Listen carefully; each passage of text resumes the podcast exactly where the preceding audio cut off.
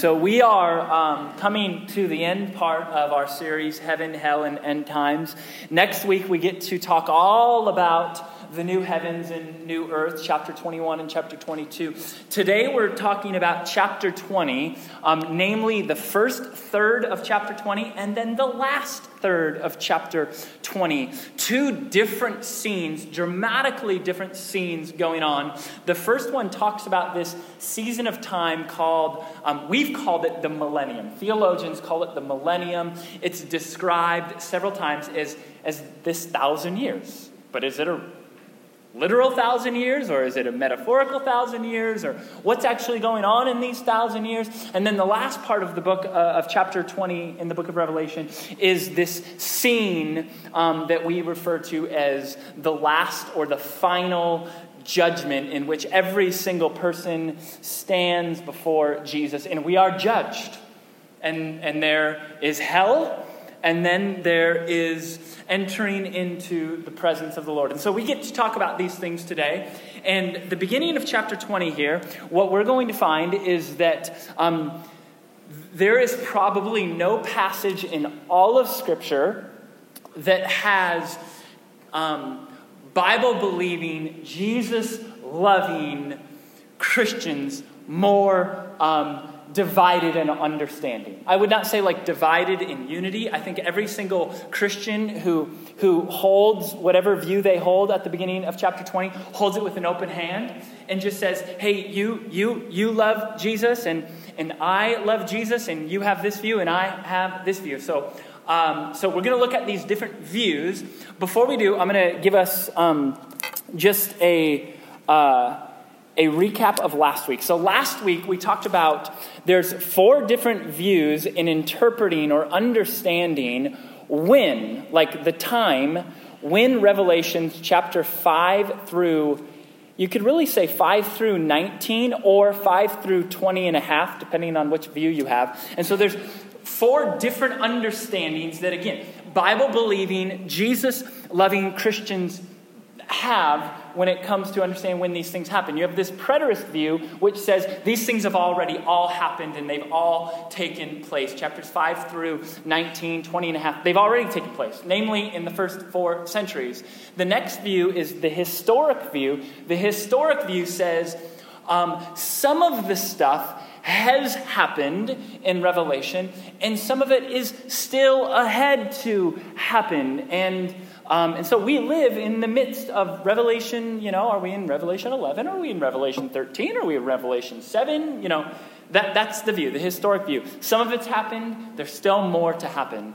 You have the idealist view, and the idealist view reads Revelation 5 through 20 as these symbols of what is ongoingly occurring um, throughout the story of the church. And it's painting this symbolic picture of the conflict that exists between Jesus and the church against Satan and his vessels. And so, for example, when it talks about, okay, there's going to be wars, that there's going to be a, this great war, there's going to be this great famine, and then there's going to be these believers that are suffering, and there's going to be like this, it seems to be like this political power.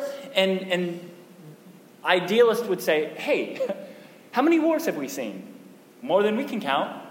How many famines have we seen? Again, more than we can count. And how often are we seeing suffering, uh, Christian suffering? Well, every single century. And so they would view the book of Revelation as not like consecutive events, one happening after another, after another, after another, but rather it's all this symbolic picture of the conflict that is going on of Christ and the church against Satan and his vessels. And then you have the futurist and dispensational view. The futurist view says, hey, none of anything, none of Revelation 5 and following has happened yet.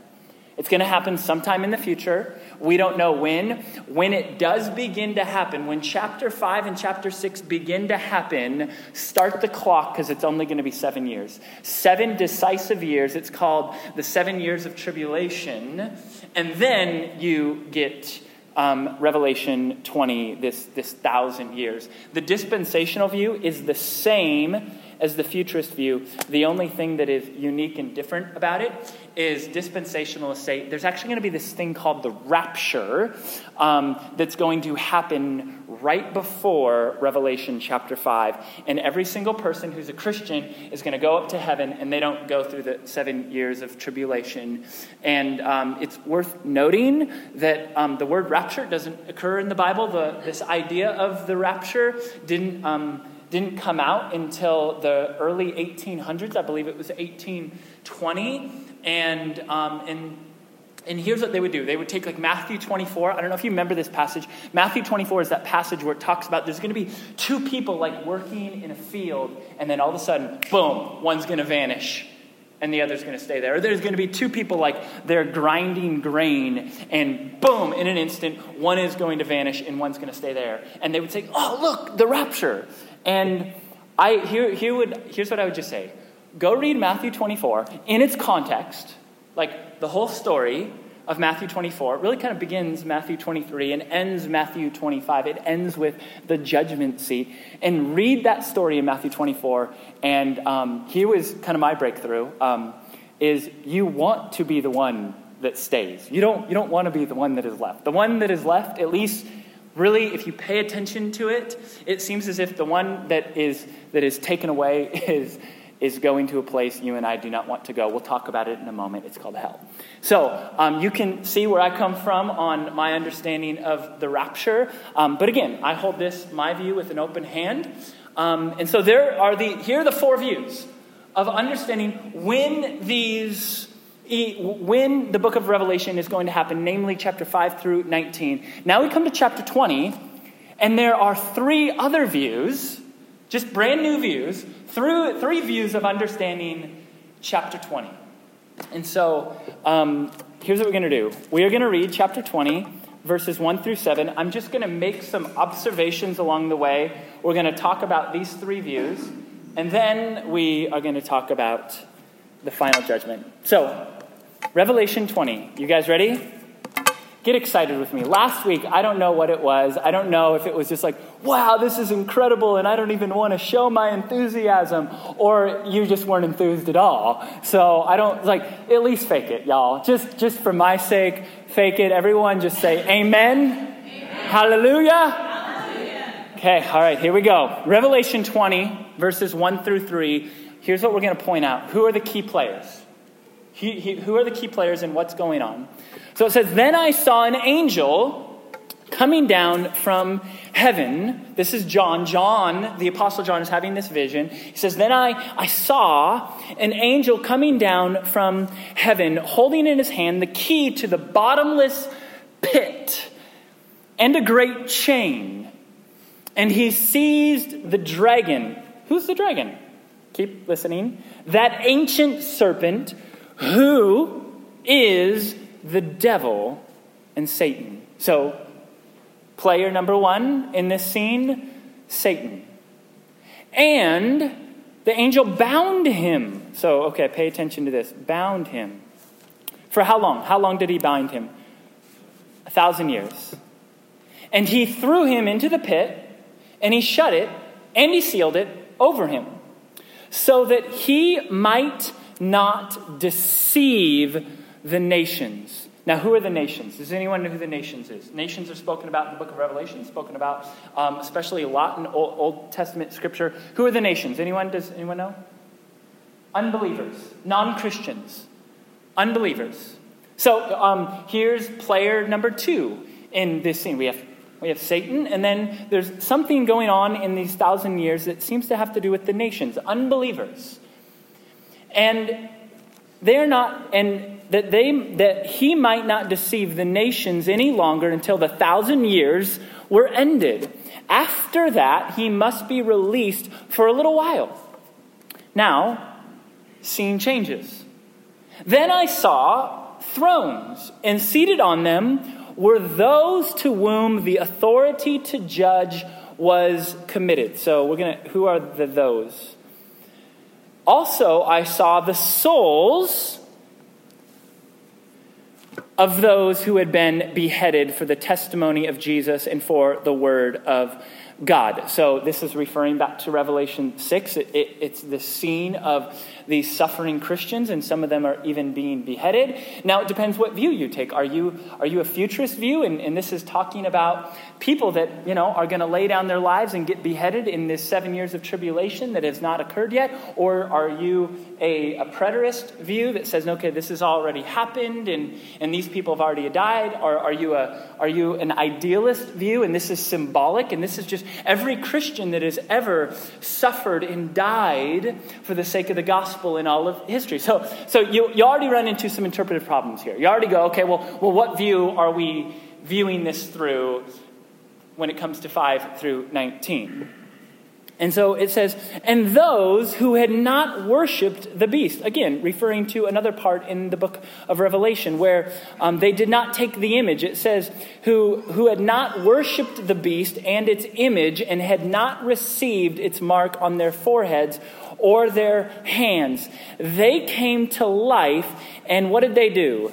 They reigned with Christ for a thousand years. So we are introduced to two different groups of people. You have those who were either beheaded or did not receive the mark of, of the beast. Now, again, do you have a futurist view of this mark or do you have a, a symbolic view of this mark? Like, which is it? And, and that interprets how you understand chapter 20 here.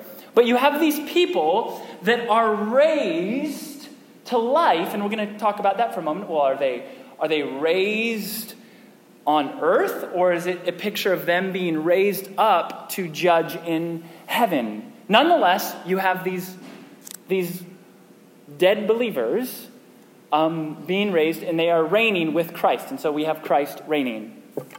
And then it says, the rest of the dead. Okay, well, I guess you have five people. I just noticed this this morning. You, and then you have the rest of the dead that did not come to life. We'll meet them on Judgment Day in a few verses until the thousand years, there it is again, were ended. This is the first resurrection. Blessed and holy is the one who shares in the first resurrection. Over such, the second death, we'll talk about what the second death is. It becomes very clear it's, it's hell. Um, it has no power, but they will be priests of God and of Christ, and they will reign with him for a thousand years. So here's our key players. We have four key players. We have Satan, we've got nations which are unbelievers, we have the raised believers, and then we have Christ. All of them seem to play some kind of role in these thousand years, also called the millennium here. And you have three views of understanding this scene. And here are the three views there's pre millennial, also known as pre mill, post millennial, or amillennial. When it says pre or post, it's, this is referring to Jesus' second coming. Jesus comes pre millennial, is one view. Jesus comes post millennial, is another. And then we'll talk about amillennial. So here are the three views. Let's start with pre-mill here. Um, so this is going to sound look really teachy. I did bullet points here. Um, this is like a class I took in seminary where they pulled up the pro or, or the, the PowerPoint, and I, I, I for some reason didn't like it. It felt like a class, and so this is going to feel like a class. But guys, we're already in a school, so that kind of makes sense. And here's what I realized: is if I have bullet points here, we'll get through this a lot faster. If I didn't, so I'm just going to kind of stick to the script here. Um, and by the way way, we're flying 30,000 foot here. Um, there's going to be so many questions that are going to come up and be like, oh, what about this and what about that? And I, good, good. I'm hoping that will happen. And what you will do is you will go and, and learn more yourself. And so here's one really easy resource. Um, I have an ESV study Bible. I don't bring it anymore because it's falling apart. Um, but the ESV Study Bible, if you go online, go on Google and just type in ESV Study Bible, Book of Revelation, you will find a PDF of the, the introduction that the ESV Study Bible does on Revelation, and it'll talk in more detail about the four views we just talked about, and then it'll talk in more detail about these three views that we're going to talk about. Or you can go just pick up all kinds of books on Amazon. Um, and ask me for recommendations, and I will tell you. Pre-mill view. Here it is. Here's how it understands. So, first, the premill takes a futurist understanding of chapters 5 through 19. The premill says, hey, none of Revelation has even happened yet. 5 through 19, it's still going to happen. When it happens in the future, it'll be seven decisive years, seven years of tribulation. At the end of the seven years of tribulation, Jesus is literally going to come back. They take a very literal understanding of the whole entire book of Revelation. There really are no symbols, there really are no metaphors. It's just all literal. And so they say Jesus is literally going to come back. Um, and Christ will return and he will rule on earth for a thousand years. So these, these believers that are raised to life, the dead in Christ, now pre-mills, different pre-mills have different understandings about what I'm about ready to say. Um, but for the most part, they most likely believe that those who died during the seven year tribulation, they're the ones that rise and reign with Christ. And they literally reign. So here's the picture they would say the seven years of tribulation have not happened yet. How many of you know someone who knows Jesus and they have died? Yep, yep. We all know someone, hopefully. Yes. They would say, when Jesus comes back and has this literal reign, that believer friend of yours will not rise in reign with them. But rather, it's all the believers who died during these seven years. They're the ones that reign. And we, or your friend who died, um, is they'll be raised to life at the final judgment and then get to enjoy the new heavens, new earth. So that, that, that's how they view that. Um, it is a literal thousand years. It is a literal binding of Satan. Um, and there is a literal ruling by Christ on earth. Like everything is literal. Now, here's what's interesting. They still believe that earth is, earth is still infected with sin, sorrow, and death, but is largely relieved from sin's social and physical consequences. Why? Because Satan is nowhere to be found. He's been bound. And, and then, after this, in verse 8, it tells us Satan comes back, there's this war, doesn't last very long, final judgment, and then there's the new heavens and new earth. That's the premill view. I'm sure you have questions. So do I. Uh, what I don't, uh, what I struggle with with the premill view is, other than it has a futurist understanding, because I, I don't lean in that direction, um, is, is it doesn't really do much for the nations. It doesn't really include the nations because everyone's just kind of being ruled by by Christ. So you'll, you'll see that here. You have the post mill view. So post millennial view sees chapters 5 through 19 as already happened. So they have a preterist view or they have a historic view. They, they view, okay, all of Revelation 5 through 19, it's already happened or it's still kind of in the process of happening right now. And post mill believes that these thousand years most likely are not an exact thousand years just not exact, it's just talking about a really long time or a significant amount of time. And here's what it describes. Here's what the millennium is describing. Here's what the thousand years is describing. It's describing this wonderful coming age where the gospel will triumph so greatly that it will transform societies and cultures at a global scale. So think global revival. And then after that, post mill, after that, Jesus has a second coming. And, and so there's, there's two schools of thought for a post mill. One school of thought is we have yet to encounter the millennium yet. That we have yet to walk into this, this season of time where, where the gospel has this global revival that takes place, and we see all of these nations turn to Christ. Um, you have another school of thought that says, no, no, no, no, no. This is going to happen over time. And so the millennium is describing what, what, the beginning of what happened when Jesus ascended in Acts chapter 1. And what, you, what, you, what we're going to see in the millennium is this gradual process of the gospel gaining ground one decade, one century, one millennial after another. And when you think about it, there's, that, that makes sense to a certain degree because in Acts chapter 1 and chapter 2, the gospel is only in Jerusalem, but then it begins to spread to the whole entire nations. And so they take Matthew 28 very serious, where Jesus says, All authority in heaven and on earth has been given to me. Jesus said that. And so they would say, you know, when it talks about Satan being bound, that's what it's referring to. It's this symbolic bounding. It is Jesus now has this absolute authority over all of heaven and all of earth. And Jesus says, Go therefore to all nations and, and go and make disciples.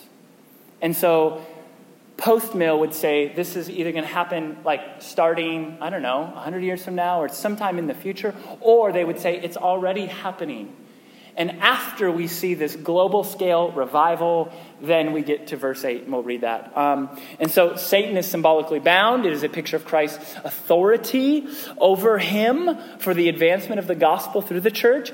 Um, and, and then what's going on with Christ and, and these believers um, in verses 4 and 5 Christ is ruling from heaven, not on earth, and is using the Holy Spirit to empower the church and believers to move the mission forward. And so Christ and um, believers in Christ who have died, they are ruling from heaven. That is the picture of, of, of the post mill. Now, amill, what does that even mean? So, amillennial sees chapters 5 through 20 as this symbolic, symbolic picture of the battle between Christ and the church against Satan and his vessels. A battle in which Christ and the church decisively win. This is huge, y'all. Amidst suffering.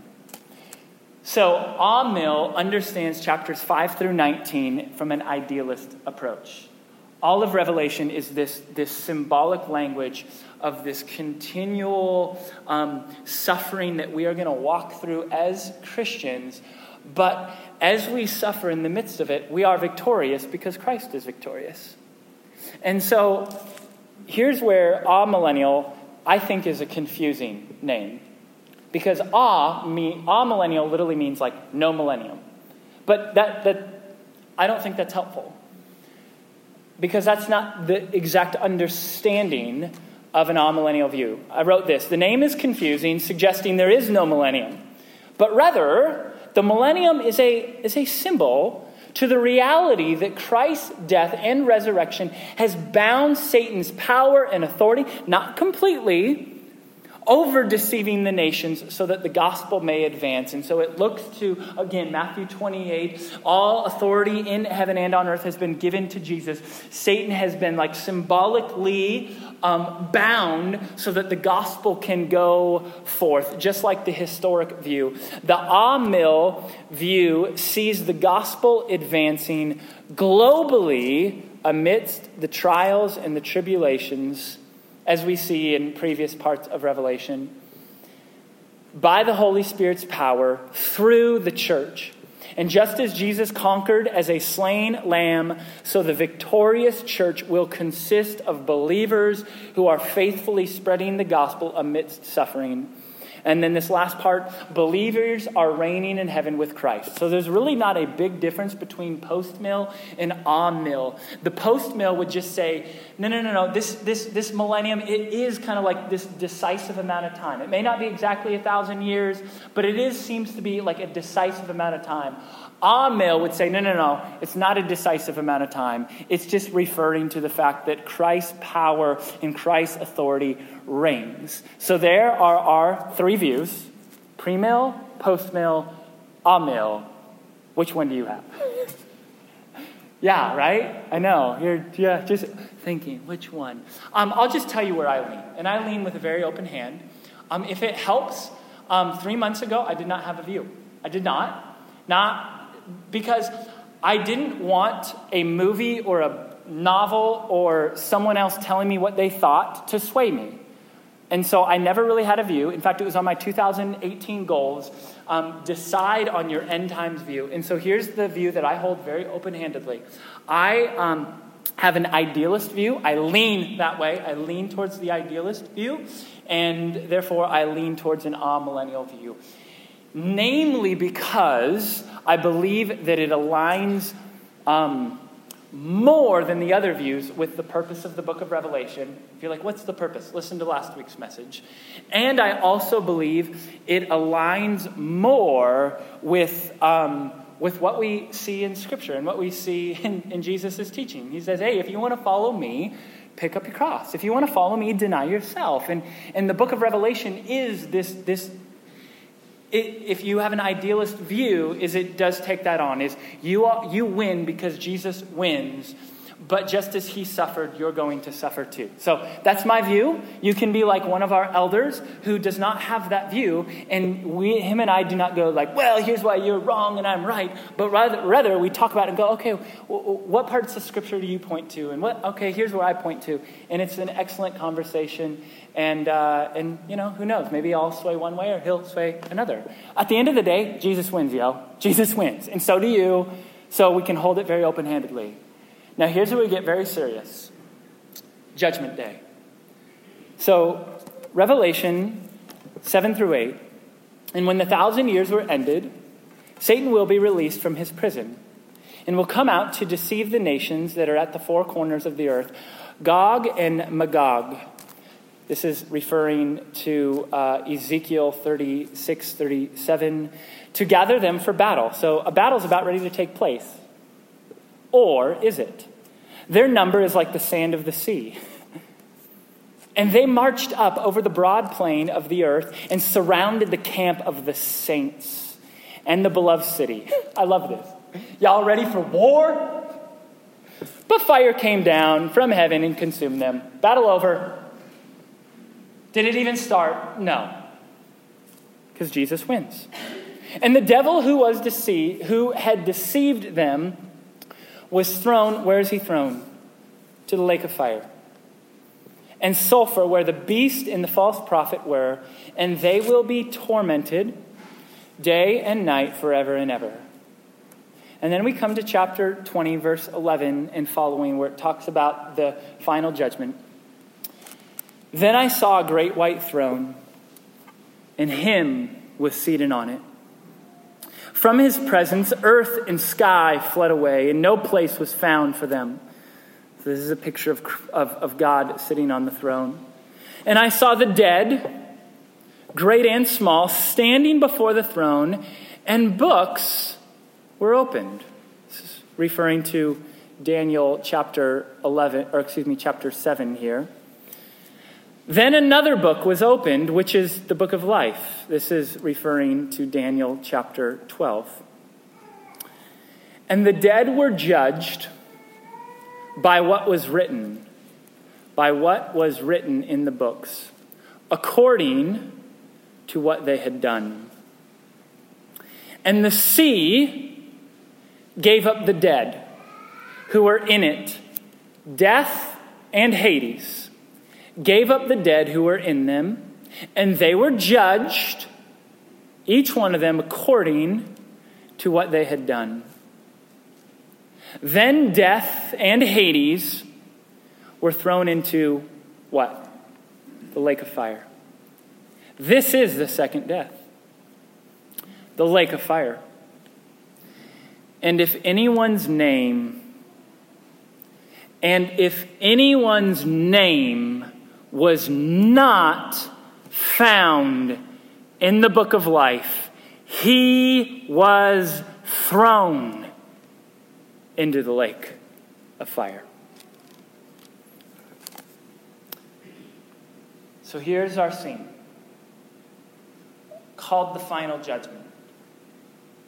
This is not the only time in Scripture where we see this scene. We see it throughout all of the Old Testament. It's very often called the day of the Lord. Um, Jesus refers to this in Matthew 25. Remember that parable he tells where, where he talks about separating um, people like he is separating sheep and goats? And he's talking about the final judgment that is going to come. Um, and then you, you have 2 Corinthians 5.10 where Paul says, every single one of us, all will stand before the judgment seat of Christ and give an account for the things that he or she has done whether good or evil. And so we get this picture of Judgment Day, and it seems to lean very heavy upon the wicked that are judged, upon those whose names are not written in the book of life. And it's because John is going to have a revelation or is going to have this, this, this, this vision in all of chapter 21 and all of chapter 22 about those whose names are written in the book of life. So we'll get to that next week. Today we get to talk about those whose names are not written in the book of life. And so we have this scene where these books are open. Now, there's probably way more books than this, they're probably much larger than this that I have over here. But what's interesting is you have a number of books that are opened that are different from a singular book the book of life.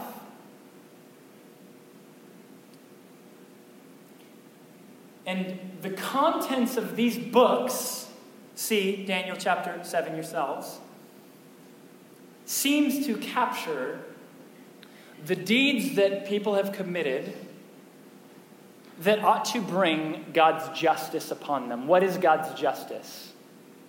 Well, if we've done some bad things, it is complete separation from, from Him. We would call it hell.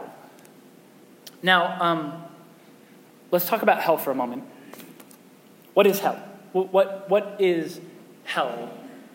Um, so, we, you can find in the New Testament the word Hades is used nine times. Sometimes it refers to what we would refer to as, as hell or separation from God. Other times it's just simply referred to death as death um, or as the grave, like, like it is in Revelation um, 20, verses 10 and following, what we just read. It's, it's not referring to hell itself, it's actually referring to death. But then there is the, the word Gehenna in Greek that we see in the New Testament. I want to say it's used 15 times. Um, more often than not, it, it comes off of Jesus' lips. Now, what is hell? So, um, this Greek word Gehenna is speaking about a word that is used in the Old Testament. So the Old Testament talks about the death of the wicked in two different ways. It talks about that the word Sheol is used. And again, Sheol is kind of like Hades. Sheol is sometimes it's just where, it's where dead people go.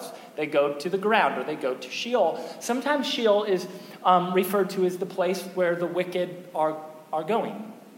But then you have this other description of hell. And it is the description that Jesus picks up. And so, if you read in Second Chronicles 28, it says this. Ahaz, so this is a king, Ahaz was 20 years old when he began to reign, and he reigned 16 years in Jerusalem, and he did not do what was right in the eyes of the Lord, as his father David had done, but he walked in the ways of the kings of Israel. He even made metal images for the Baals, and he made offerings in the valley of Son Hinnom in Greek, this word is Gehenna. So, Son Hinnom was an actual place outside of Jerusalem. But listen to it. And what did the king Ahaz do there?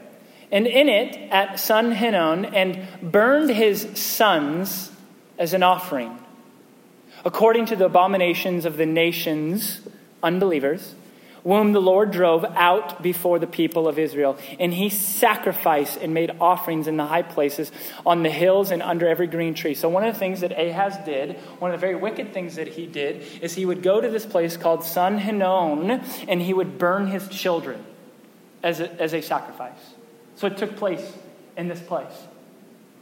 In the book of Jeremiah, Jeremiah picks up and talks about this actual place.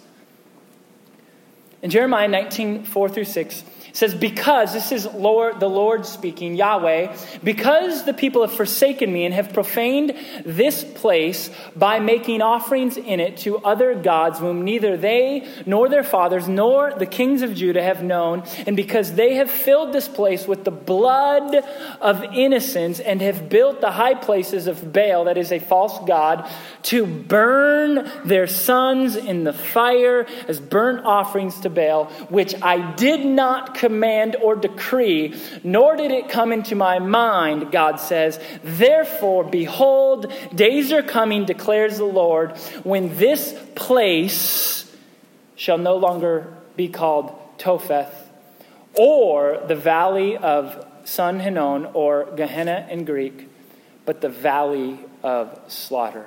And so here's what happened this actual place where people burned their children as an act of worship, God says, no, no, no, no, we're not even going to call this place Son Hinnom. It is the valley of slaughter.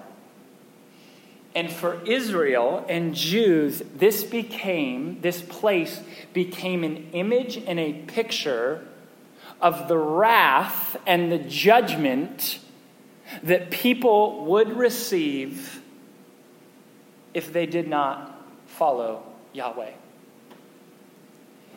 And so when Jesus speaks of the judgment of the dead or the judgment of the wicked after they die, he gives them a real picture, something they would understand. He said, It's going to be like that place. Now, you get in conversations with people when it comes to hell. Um, is hell this, is, is, is it like this symbolic place? Is it a metaphor?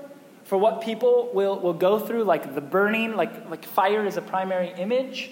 So it's like fire, fire and, and slaughter. Is this, um, or the lake of fire, is this like just an image, or is this like a symbol, or is it like literally going to be fire? Like, or like, like, uh, like volcanic lava that people are going to just like sit in. And here's the deal it doesn't matter. Because either way, it's real. Whether it's actual fire or not doesn't change the fact that it's actual torment. And it's actually eternity. It's like Jesus. When he talks about the kingdom of heaven, he's constantly speaking in parables, metaphors, symbols. Does that mean it's not real? No. He's just giving them pictures they would understand. So, what is hell? There's, I think, three big things that I want us to see and understand about hell. Revelation 20:10 it says and the devil who had deceived them was thrown into the lake of fire and sulfur where the beast and the false prophet were and they will be tormented day and night forever and ever. So we know that hell is a place of torment. 2 Thessalonians 1 7 through 9. I think this is maybe the most helpful picture of hell, and Paul gives it. He says, When the Lord Jesus is revealed from heaven with his mighty angels, describing Judgment Day here, in flaming fire, inflicting vengeance on those who do not know God and those who do not obey the gospel of our Lord Jesus. Here's what's going to happen they will suffer the punishment of eternal destruction away from the presence of the Lord and from the glory of his might. And so we see that hell is torment. We see that it's destruction. We see that it's punishment. We see, maybe most of all, it is away from the presence of the Lord. Revelation again 13, 9 through 11 gives us a picture. It says, Even if anyone worships the beast and its image and receives a mark on his forehead or in his hand, he also will drink the wine of God's wrath. Hell is God's divine wrath. Poured full strength into the cup of his anger, and he will be tormented, there it is again, with fire and sulfur in the presence of the holy angels, in the presence of the Lamb. So that's unique. So it's away from the presence of the Lord, but there's somehow in, in the presence of the Lord where it talks about here. I, I think it's, it's talking about the presence of his wrath in Revelation 13. And the smoke of their torment goes up forever and ever, and they have no rest day or night these worshippers of the beast and its image, and whoever receives the mark of its name. Friends, hell is eternal, it is forever, and it is conscious torment. It's just crystal clear here. There is different views about hell out there. In one, the view of annihilation just says, hey, those that are wicked they're going to die, and hell is them no longer existing. That is not what the Bible teaches. It is eternal and it is conscious torment. And then the other piece that we see is, is hell is final. There are no second chances.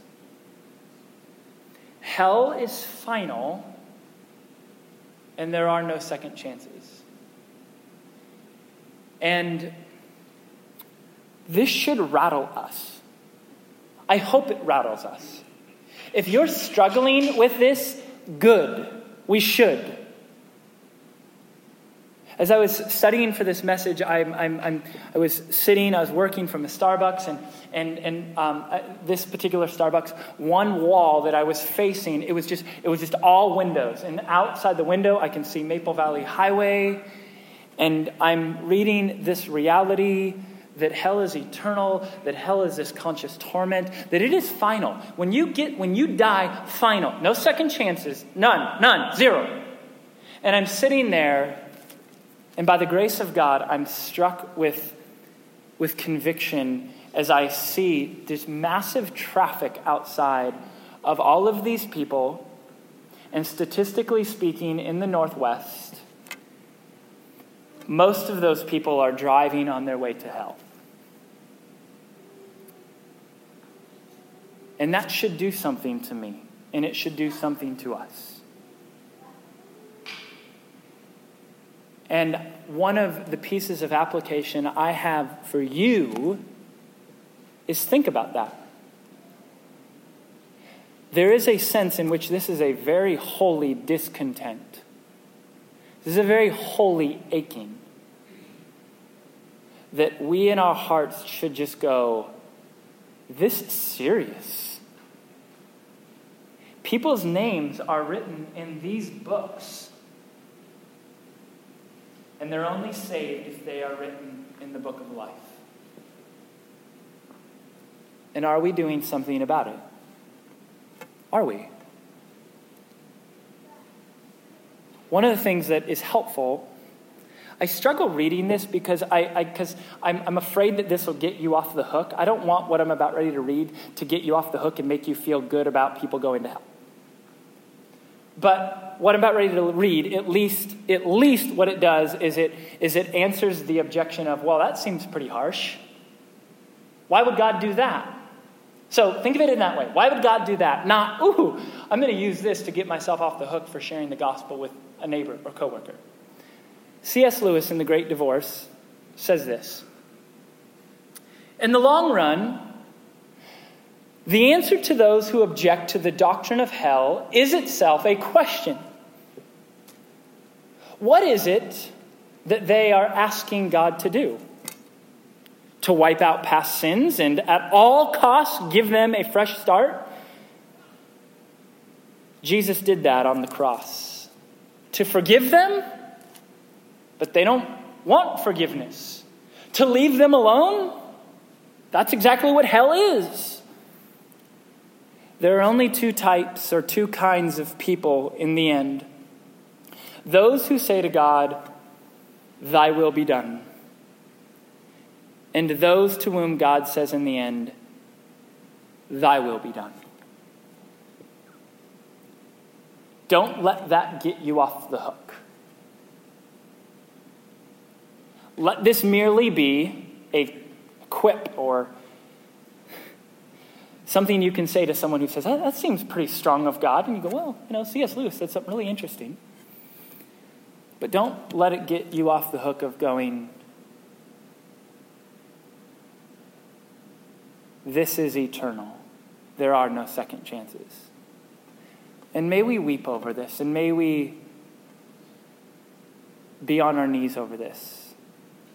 And I would just simply, I would just simply do this for you. Just simply, just one actual thing of application. Think of someone in your life that does not know Jesus. Take their name. And your kids are good. Do this for your kids, but also do it for someone who's not your kids, too.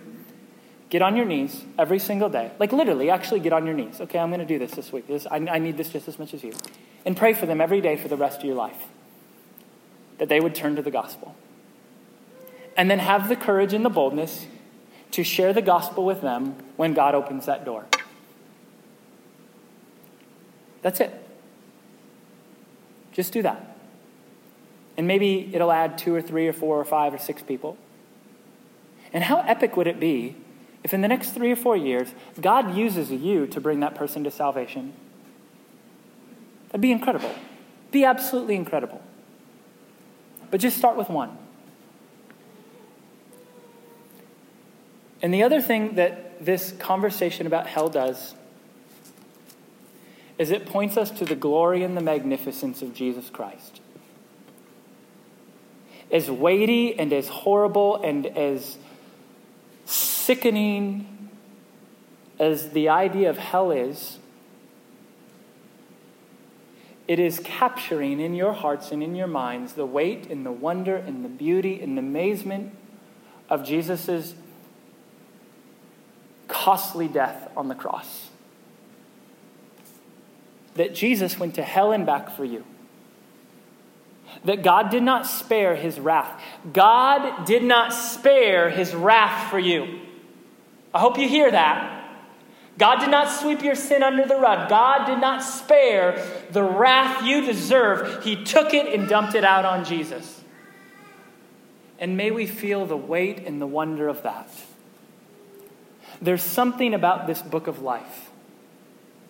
And you know what there is about it? It simply is just referred to as the book of life in Revelation 20. In Revelation 12, do you know what it is referred to? It's not referred to as the book of life. It is referred to as the book of life of the Lamb that was slain. And I think it's very interesting. And I saw the, the dead, great and small, standing before the throne, and the books were opened, and another book was opened, and another book was opened, which is the book of life. And the, and the dead were judged by what was written in the books. So apparently, it seems as if the same stuff is written in the book of life as, as the other books. Almost the same exact stuff, namely the stuff that we've done. But there's something about the book of life. Apparently, it just has like the cross next to it. All the stuff you've done, paid for by Jesus. That's incredible. And I hope that just just gets you on your face in awe and wonder of Jesus Christ. This is what he's done for us. And may our lives look like it. Let's pray. Father, I know I have trouble feeling the weight of hell, and therefore the mission of gospel spreading that it ought to beckon me to. In addition to that, I have a hard time feeling and experiencing the weight and the wonder of Jesus' death for me. He who knew no sin became sin so that I might become the righteousness of God. That your wrath was not spared it was just simply diverted and poured out on Jesus. Father, let us feel the weight of the wonder of the gospel, the weight of the wonder of the cross, and the beauty of your love. And at the same time, this holy discontent of knowing we have people in our lives that we need to give ourselves to so that their name may, by your grace, be written in the book of life. Stir our hearts Stir our affections for you as we sing this last song. In your name.